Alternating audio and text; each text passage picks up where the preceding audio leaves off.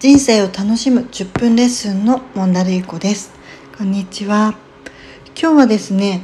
質問箱の方にご質問をいただいたのでそちらに回答していこうかなと思います。でまずご質問なんですけどえ、っとざっくり言うと外国人の方と一緒にこう働くことについてのお悩み相談っていうところなんですけれども都内の外資系化粧品会社に勤務をしており、物流の部門に所属しています。半年ほど前に所属の部門に初めて外国籍の方が入社されました。中国の方です。最近私と同じチームにその方が異動になりました。私のチームはその方と上司を含めて3名です。一緒に働いてみて初めて日本語が不慣れなことや仕事に対する取り組み方が文化の違いなのか気になるところが多々見受けられるようになりました。で10年近く日本にいるということだったのでコミュニケーションについてあまり心配していなかったのですがメールでも誤字脱字が目立って話していても意味がわからないことが多くあります。で業務の仕方も右から左へという感じであまり考えず対応してしまい周りがフォローするということも少なくありません。本人に仕事の優先順位や業務の目的を考えるようアドバイスをしても伝わっている感触があまりないです。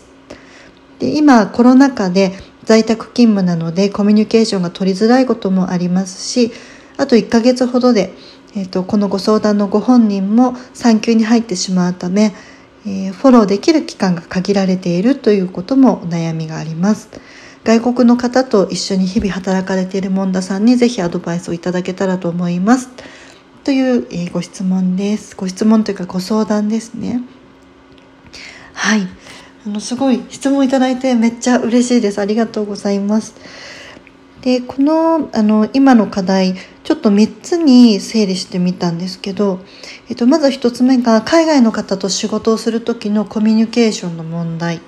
で2つ目が、えっと、その方の仕事が期待値に達しないっていう課題。でフォローが大変だっていうこと。で3つ目が、まあ、コロナの影響でそもそもコミュニケーションが難しいシチュエーションにあるっていうところなのかなと思います。でまず1つ目の海外の方と仕事をする時のコミュニケーションの問題なんですけど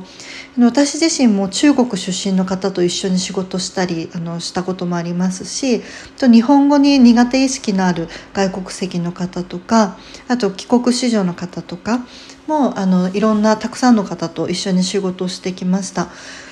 で、まあ、コミュニケーションの中でも特に日本語に関してっていうあの今回は感じだと思うんですけど日本語に関してはですねあの良い点を伝えながら、まあ、細かく間違いをフィードバックしていくしかないのかなと思っていて私はそういうふうにあのしています。で特にメールの間違いメールの日本語の書き間違いってやっぱりすごく多いんですよね。であのできてないとこだけを言うとやっぱりどんどん日本語に対しての苦手意識が大きくなっちゃったりとか本人自身もできないできないってなっちゃうのであのいいところを伝えながらあのその中で、まあ、細かくフィードバックをここはこういうふうな言い方がいいよとかあのこの言い回しがまあ、慣用句みたいな感じでこの場合はこれをあの毎回このまま使うといいよみたいな形であの結構細かくフィードバックしてますね。で1ヶ月ぐらいずっとフィードバックし続けるとあのちょっとずつもうフィードバックがいらなくなってくるなっていうのがあの私の持ってる感覚です。で2つ目なんですけどあのその方の仕事が期待値に達してないっていう課題で、えー、とフォローがあと大変だっていうことなんですけどこれは多分外国籍とかあの人種とかそういうのにかかわらず結構あの日本人同士でもあるお悩みなのかなと思っていてで優先順位とか業務の目的とかあの伝えてらっしゃってそこすごく大切だなって思うんですけどあのなかなか響かなそうだなっていう感触を持ってらっしゃるんですよね。であの優先順位とか目的とかはあの結構ね理解されないんですよ。私もいろんな人とあの仕事をしてきて例えばあの職員もいるしインターン生もいるしボランティアの方もいるしたくさんの方と一緒にあの仕事してますけどあの優先順位と目的って本当に何度も何度も伝えないとあの結構忘れられちゃう。で多分その質問者さんは結構仕事の全体像が見えててなんでこういう優先順位なのかっていうその意味も分かってるだろうしこの仕事は最終的にはこういうことにつながるからあのこういうふうに手順を追ってやっていくんだっていうこともあの全体が見えてるので優先順位と目的あの説明すればそのまま伝わるかなって思いがちかもしれないんですけど私も含めてですねあの多分その新人さんはもう何度も何度も説明しないと結構わからない。であの説明を聞いた時は多分分かったなってもしかしたら思ってくれたりとかあのなんとなくあそうなんだみたいな反応があるとは思うんですけどなかなかね本当の意味での本質的なところを理解するのはすごい時間かかると思うので、まあ、これは諦めずに何度も伝えるしかないかなって私は思ってます。でなんか伝わってないとね結構がっかりしちゃうこともあるんですけどあの理解しない方が悪いっていうよりは、まあ、何度も何度も伝えないと伝わらない結構難しいことなんだっていうふうに思うのが大事かなって私は思ってます。であとセットでその作業の一個一個の細かい作業の精度を上げるっていうあのボトムアップもすごく大切でえっと、上からその優先順位とか目的とか大きいところを理解してもらうっていうことと、えっと、一つ一つの作業の精度を上げるっていうことこの下からと上からで、まあ、サンドイッチするみたいにあの両方からこう攻めていくみたいなことが大事なのかなって思います。であとはですねあの自分に何が求められてるかってその期待値の高さってどれぐらいなのかみたいなどこまでやらなきゃいけないかっていうところがまだもしかしたら理解してもらえてないところもあるかもしれないのでそういうこともセットで伝えるのがいいかなと思います。で、えっと、期待値にあの達してるかどうかっていうことを、まあ、確認する意味でもあの、まあ、ちょっと会社の制度とかにもよるとは思うんですけれども評価面談みたいなものは結構私はすごい効果あるかなと思っていてなんか悪いところを伝えるっていうよりはいいところも含めてとか向こうが困ってることとかもあの聞くっていう場も含めてあの評価面談を結構あの私はやってますね。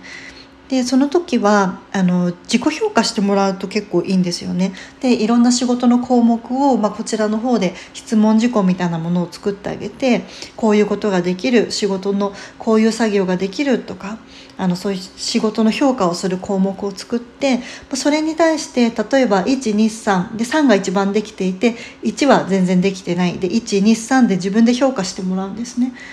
でそうするとあのその人自身が自分の仕事どこまでできてるかってどういう認識なのかなっていうのが分かるので実際その